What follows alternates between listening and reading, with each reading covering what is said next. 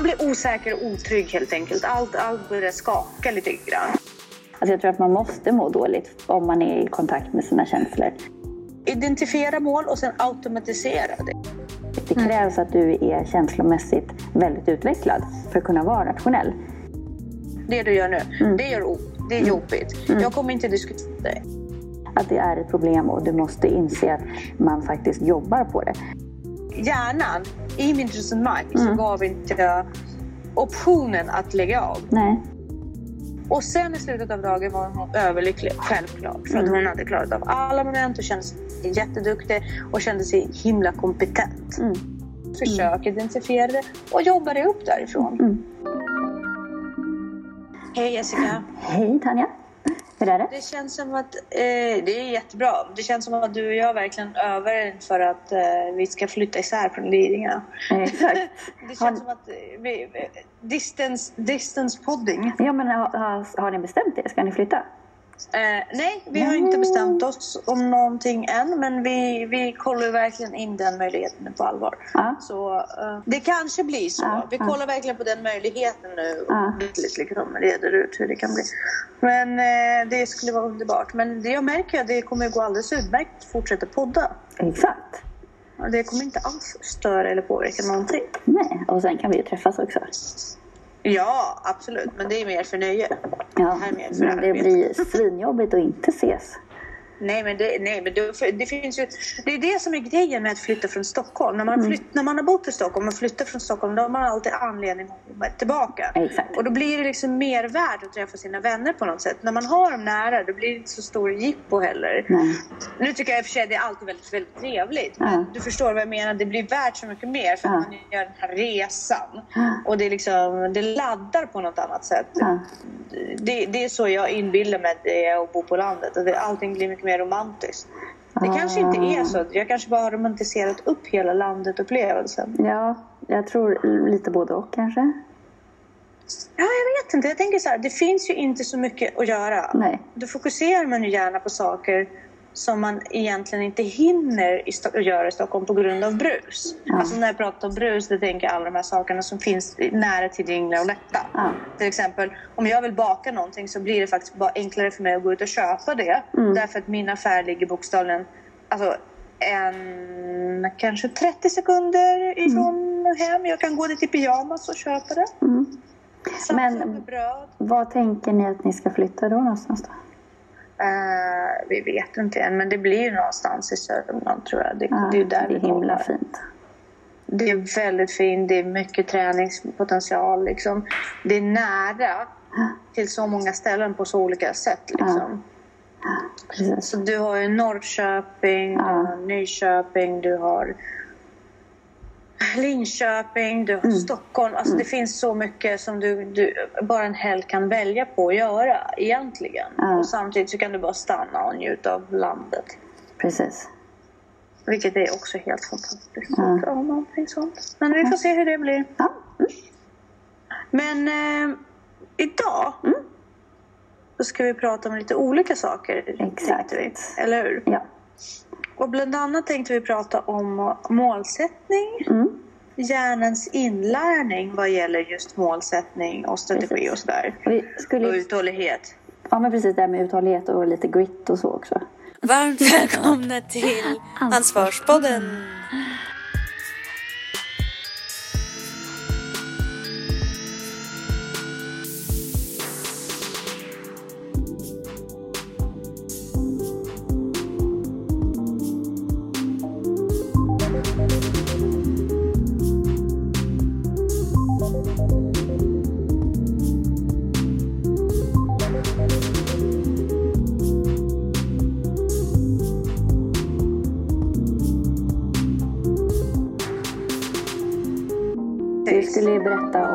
Om era cykeläventyr här.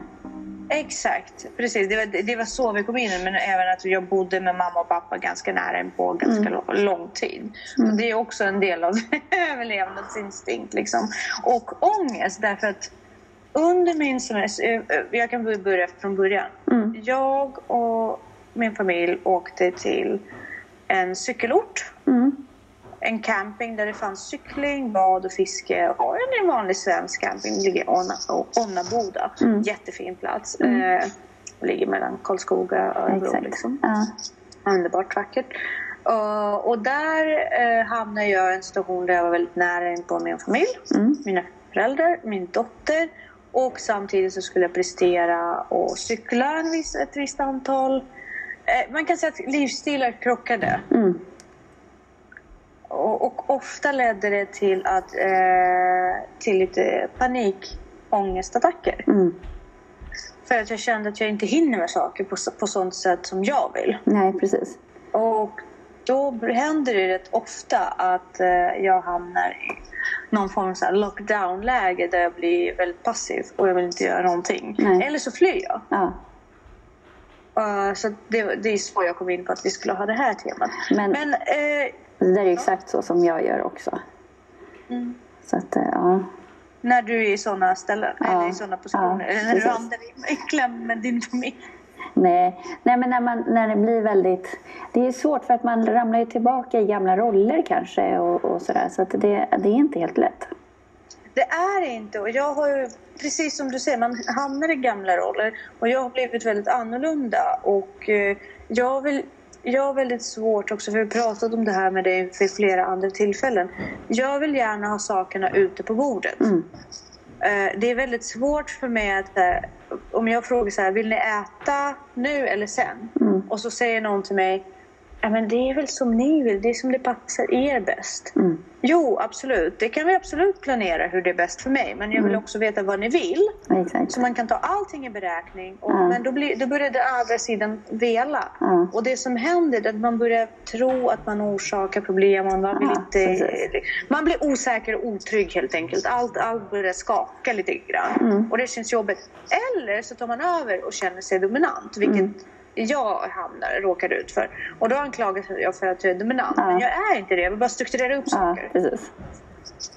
Ja, Precis, så att det, det är ju det som orsakar väldigt mycket. Och då blir ju folk ledsna bara, men jag får ju aldrig igenom det jag Men jag frågade ju dig, men du, jag tänkte att du skulle få igenom ditt. Och då blir man, äh, det blir svårt. Ja. Nej, men det där blir ju svårt när man är, funkar på olika sätt och det är inte tydligt vem som, vem som är ledare. Måste man ha en ledare? Ja, det måste man ha. Du har alltid en ledare. Antingen är den inofficiell eller så är den officiell. Sen finns det ju massa olika ledarstilar men det måste alltid finnas en ledare. Mm. Brukar du ta på dig ledarrollen i sådana situationer? Ibland. Eh, men det är bara om det inte finns någon annan ledare. Mm. Vill du det? Är du bekväm med det? Ja, det är jag absolut bekväm med. Framförallt är jag fruktansvärt obekväm med att det inte finns någon. Att det inte finns någon. Så du är bekväm med att vara ledare? Ja, det är jag. Alltså det är mitt jobb. Ja. Eh, men, eh, men framförallt är jag obekväm med när det är ostrukturerat och ineffektivt. Och det blir det ju om det inte finns någon ledare. Det är sant. Det är sant. Problemet med mig det är att jag vill gärna inte ha ledarrollen men jag, förstår, men jag blir också fruktansvärt frustrerad för det blir uh, oför, liksom ineffektivt. Och då blir det som att jag eh, segregerar och går in i flyktbeteende. Ja. Och eh, det är då det blir som störst problem. Ja, Eh, jag önskar ju att alla bara kunde vara lite mer självsäkra och liksom vara så här, det här gör vi, det här gör vi. Men Det det, blir ju svårt. Det är det som är jobbigt när man ska synka flera personer. Och det är det som också är svårt. Ta en sån, alltså allt där det handlar om grupper. Om du tar skolan till exempel också. Att, att eh, tillgodose flera viljor är jättesvårt. Det blir det verkligen. Och sen så är vi problem med maten till exempel som också skapar ångest hos mig. Ja, Jag är helt okej med att hoppa över en måltid. Mm. Det har vi också pratat om. Ja, ja. Jag är väldigt bekväm med det och Ja. det är inte katastrof. Andra människor tenderar att inte vara bekväma med att jag gör det. Nej, precis. Men det är för att det kanske också skapar ångest för dem. För att de kanske redan har dåligt samvete att de inte är så disciplinerade och kanske skulle vilja vara det. Eller så blir de rädda för att de tror att du är sjuk eller något sånt. Eh, och att man triggar fram något annat. Eh, Hur hanterar du det socialt? Med familjer och olika, men min familj äter ju olika inte. situationer. Vad bra! Så bekvämt. Eh, så att, eh, det, med min familj är det inget problem. Men sen så, jag försöker ju undvika att vara med folk. Nej, men jag, jag tycker inte att folk... Ja, men det är klart att ibland kommenterar ju folk om man inte äter. Alltså jag tycker folk kommenterar på vare sig man äter eller inte. Antingen så äter man väldigt mycket uppenbarligen eller så är man, äter man för lite. Eh, men men jag, om jag vet att det ska serveras någonting som jag inte riktigt pallar att äta då kan jag bara säga så men jag äter inte det där så jag tar med mig egen mat.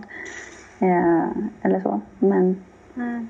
Det, är, det är lite svårt men alla all, all de här saker gör till slut att man, jag i alla fall kan bli väldigt stressad. Ja. Därför det är mat, det är rutiner som kommer av, det är Mm. ineffektivitet från alla håll och kanter. Och även om jag tacklar allting så får jag ändå panikångest och eh, därför det samlas på. Mm. Och det som hände med mig i Onnanboda då var att dag in och dag ut. Äh, vädret klickade inte heller med våra planer så vi, vi, vi föll ganska mycket mellan stolarna utan planer eh, vid flera tillfällen. Och vilket gjorde att eh, till slut blev det för mycket och jag fick ute på cykelbanan fick jag en ganska stor breakdown. det, ångesten bara vällde över.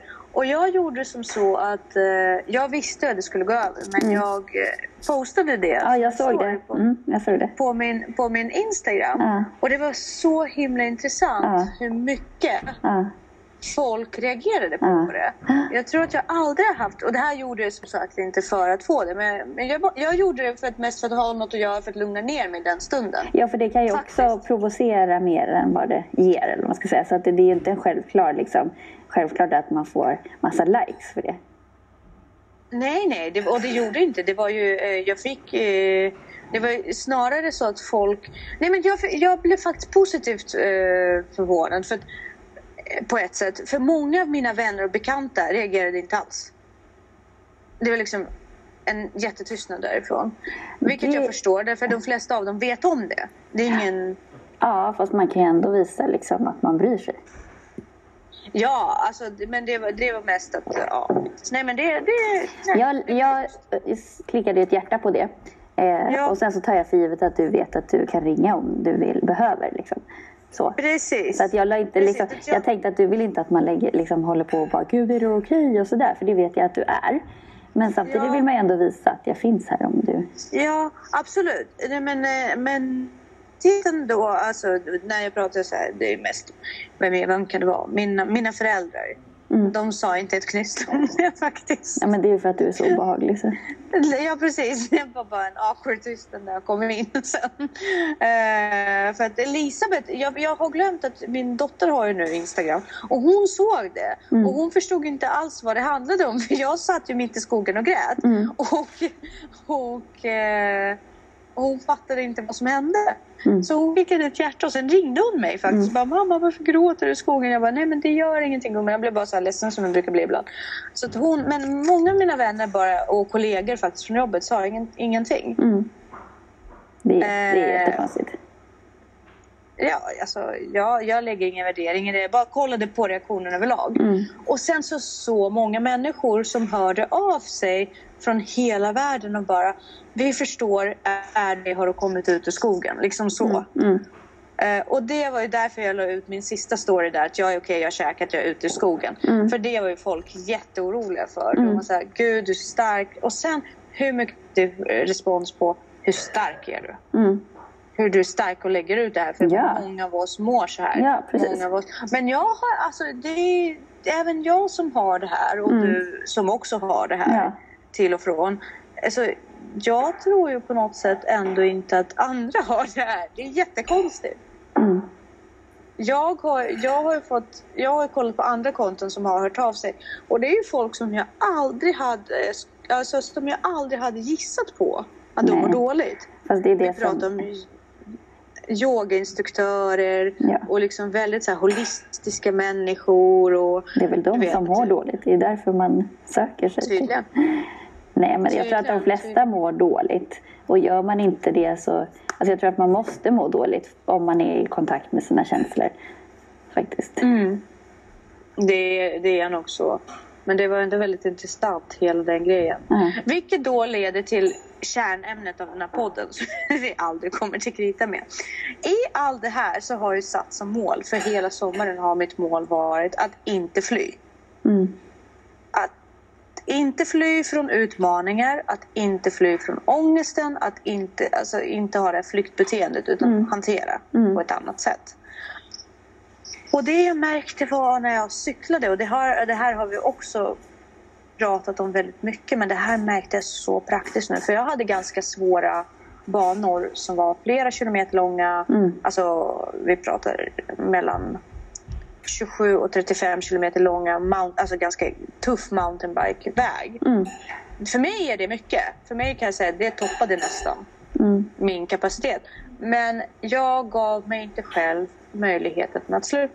Fanns inte. Nej. Det- Liksom, jag gav inte mig, hjärnan, i min resonemang så gav inte jag optionen att lägga av. Nej.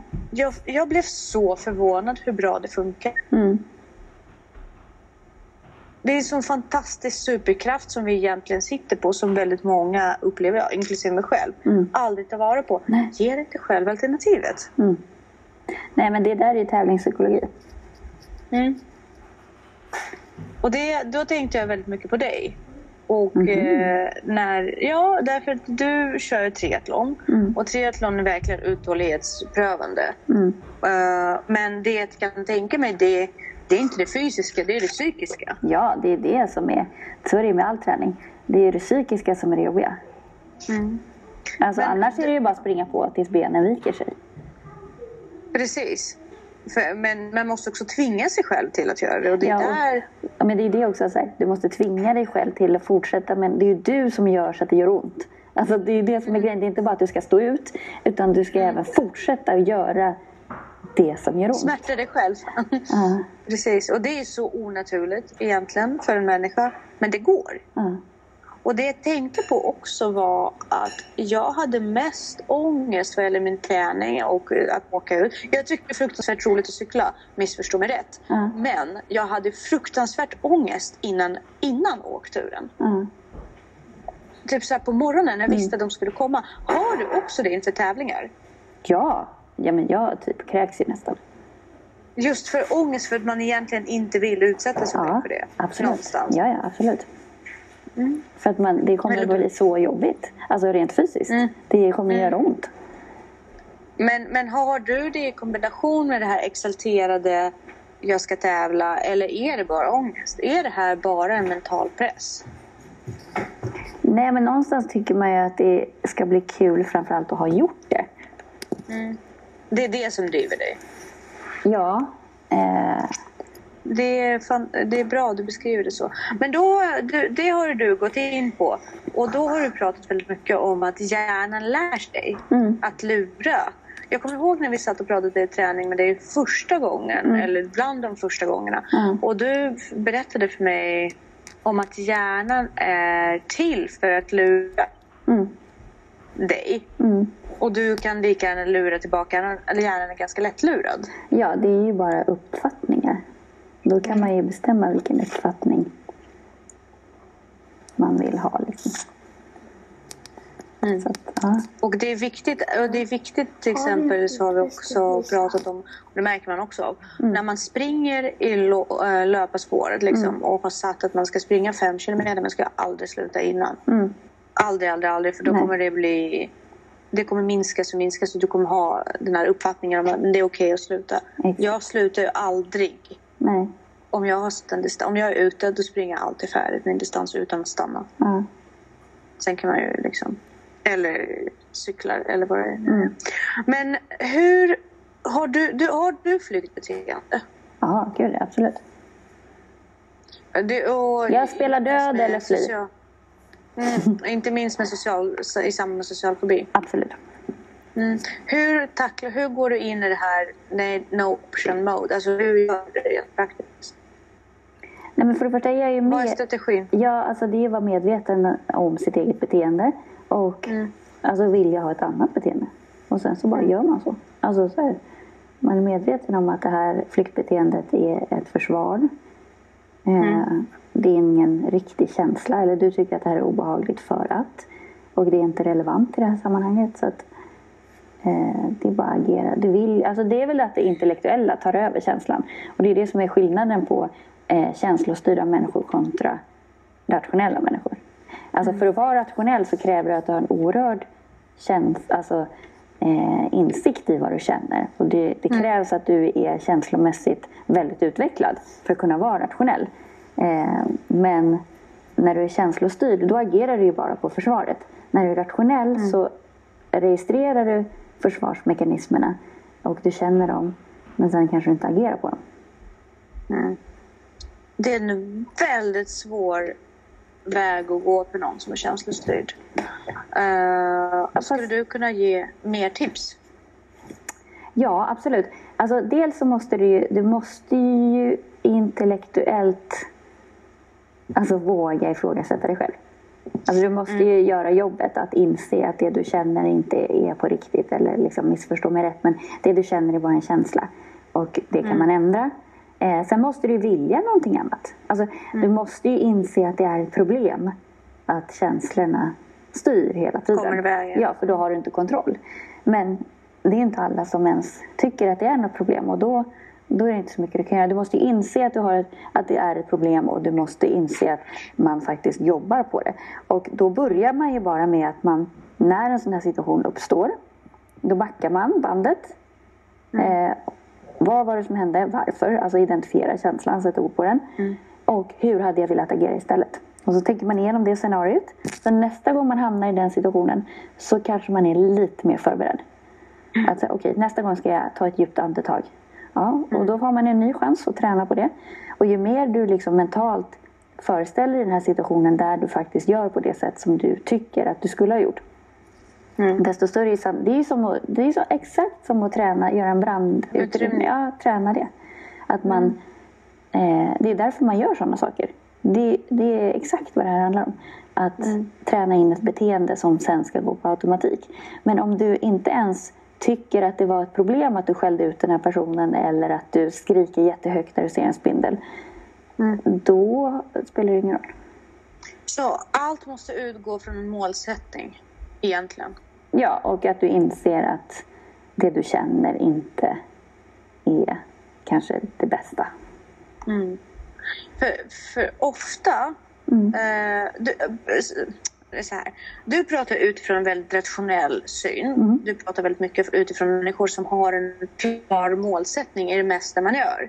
Jag upplever ofta att människor i min omgivning som har den här problematiken, inklusive mig själv, vilket jag försöker ändra på, men mest folk som kommer till mig och frågar, liksom, de har ju noll målsättning. Nej. Då... Det här är, det är liksom, det handlar inte bara om individuell utveckling. Ja.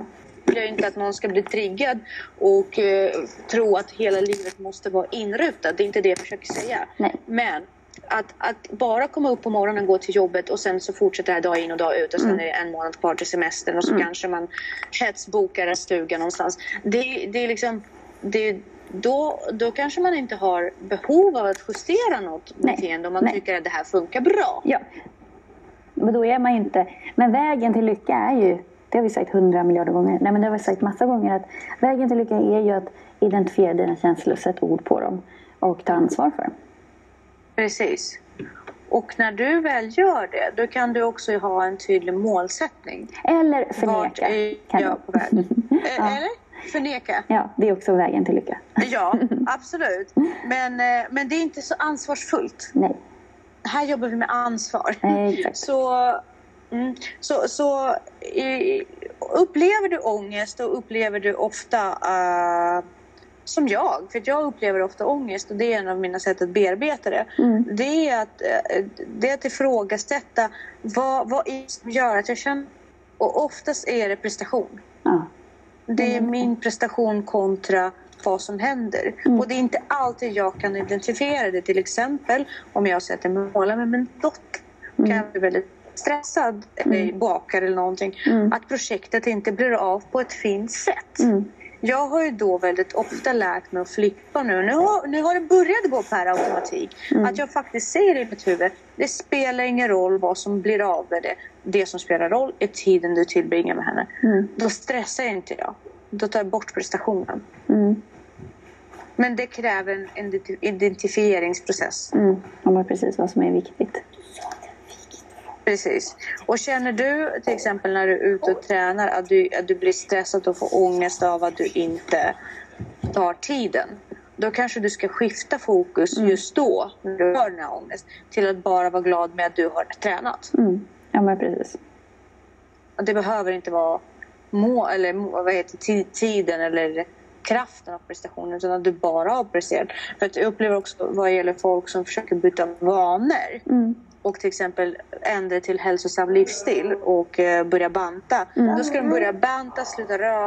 Att man, att man gör alla de här sakerna samtidigt och då Ja. blir ju prestationen blir ju alldeles för stor att greppa. Det är så många beteenden som förändras på en gång Ja. så det känns överväldigande och man kan inte träna upp den här automatiken. Nej. Så det är ju väldigt viktigt för hjärnan för, för att återigen prata om att lära in vissa saker, att det blir automatiserat. Att, att eh, ha mål som är tillräckligt små Ja. för att man ska faktiskt kunna greppa det. Ja, precis. Ja, men mål måste ju vara hanterbara och tydliga och mätbara och sådär. Så att, Så att ident- ident- identifiera mål och sen automatisera det. ja, precis. automatisera beteendet helt enkelt kommer att leda en, en, oavsett vad det gäller träning, relation med andra människor, reaktioner på andra på andra människor, triggers till exempel. Jag har ju fortfarande väldigt svårt till exempel med, med vissa relationer, till exempel med min far. Mm. Han triggar mig fortfarande väldigt mycket. Mm. Och eh, det är en subtil maktspel. Mm. Eh, av någon, jag vet inte varför det är så. För att jag älskar honom, han älskar mig. Vi är olika människor. Väldigt starka båda två. Mm. Försöker, jag vet inte, men vi hamnar där. Så har jag sagt att jag kommer inte diskutera det här utifrån det här perspektivet. Nej. Det här triggar mig, det här provocerar mig. Vi får hitta ett annat sätt att prata om det här. Och då har han sagt, men vad är det som gör det? Jag bara, jag vet inte. Vi får bara göra om hela strukturen. Mm. Vi, så, eh, helt annat. Mm. Du får säga vad du tycker, jag får säga vad jag tycker. Vi lämnar det där. Mm. Eller så pratar vi inte om det alls. Nej. Eller så kanske vi kan prata om hur, vad du skulle vilja göra och jag skulle vilja göra. Och sen se till att båda får ut det. Mm. Men inte, inte börja toppa varandra. Nej. Svåraste jobbet för människor överlag för att lära sin hjärna att, att ha- hantera en förändring. Det är faktiskt att väldigt vä- göra det här grovjobbet att identifiera sina triggers. Mm. Verkligen. Vad är Identifiera känslan jag- liksom. Precis, jag tror att mycket av ångest Mm. och mycket av ens egen uppgivande, liksom saker man gör upp, Mm. hänger väldigt mycket på att man ofta misslyckas. Ja. Och då är det ju spännande det här med att misslyckas. Man misslyckas ju inte. Antingen så går det som man har tänkt sig eller så lär man sig någonting. Och, det- precis, och det har vi ju pratat om eh, i förra podden. Mm. Och det är ju det är ju bara ändra perspektiv. Du kan fortfarande lyckas. Mm. Du måste bara identifiera vad den här situationen har gett dig. Mm. Och när du väl har gjort det, då kanske prestationen också släpper. Mm. För då kan du ändå få ut mening i det. För ofta, till exempel, så har ju du pratat ofta om att för det handlar om att kontrollera situationen och vara så effektivt som möjligt. Mm. Om du ändå känner att du har fått ut en kunskap, även om du har kanske inom citationstecken tappat tid. Mm. Om du har lärt dig någonting om dig själv kanske i den situationen, eller någon annan. Mm. Så kanske det fortfarande är någonting effektivt. Precis. Verkligen. Om man lär sig nya saker. Men det, Men- det är viktigt att Ja. Nej, förlåt. Det är viktigt att... Nej, men det är viktigt att ge sin hjärna utrymme till all den här, gym- till all den här gymnastiken. Verkligen. Men jag tänkte på det där. Eh, du berättade någonting, eller började berätta förut om, om när ni cyklade och Elisabeth och det här med grit och sådär. Hur...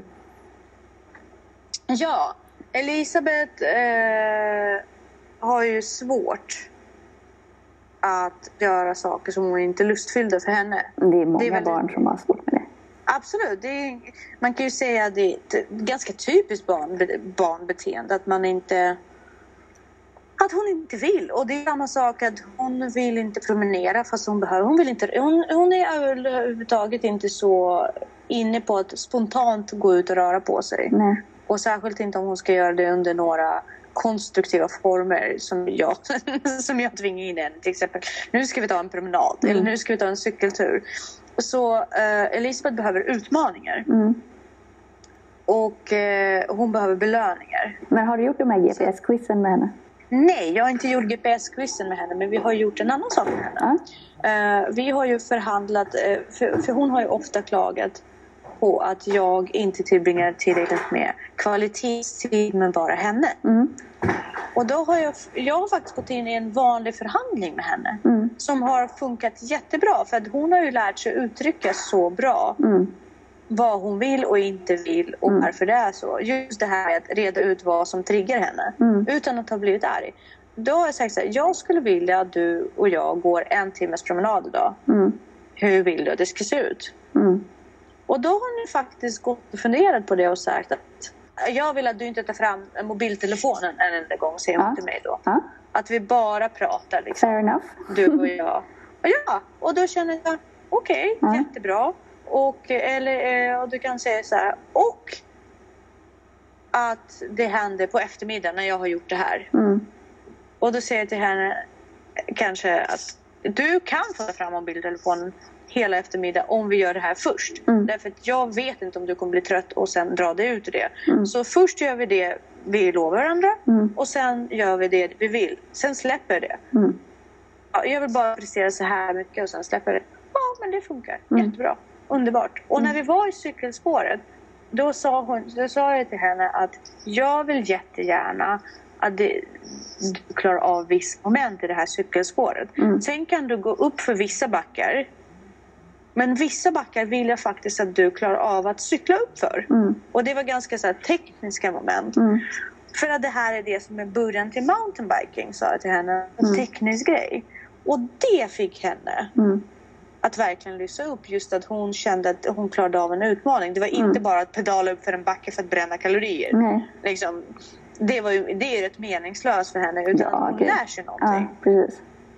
Och då sa jag ju just det till henne att varje gång du åker ner för en backe utan att hoppa av cykeln så Mm. lär sig hjärnan Mm. att uppfatta det som mindre läskigt. Mm. Så första gången kommer det vara superläskigt. Mm. Och då får du bromsa jättemycket. Men sen vill jag att vi gör det tre gånger till. Mm. Och då kommer du se att det kommer gå enklare. Mm. Litar du på mig? sa jag.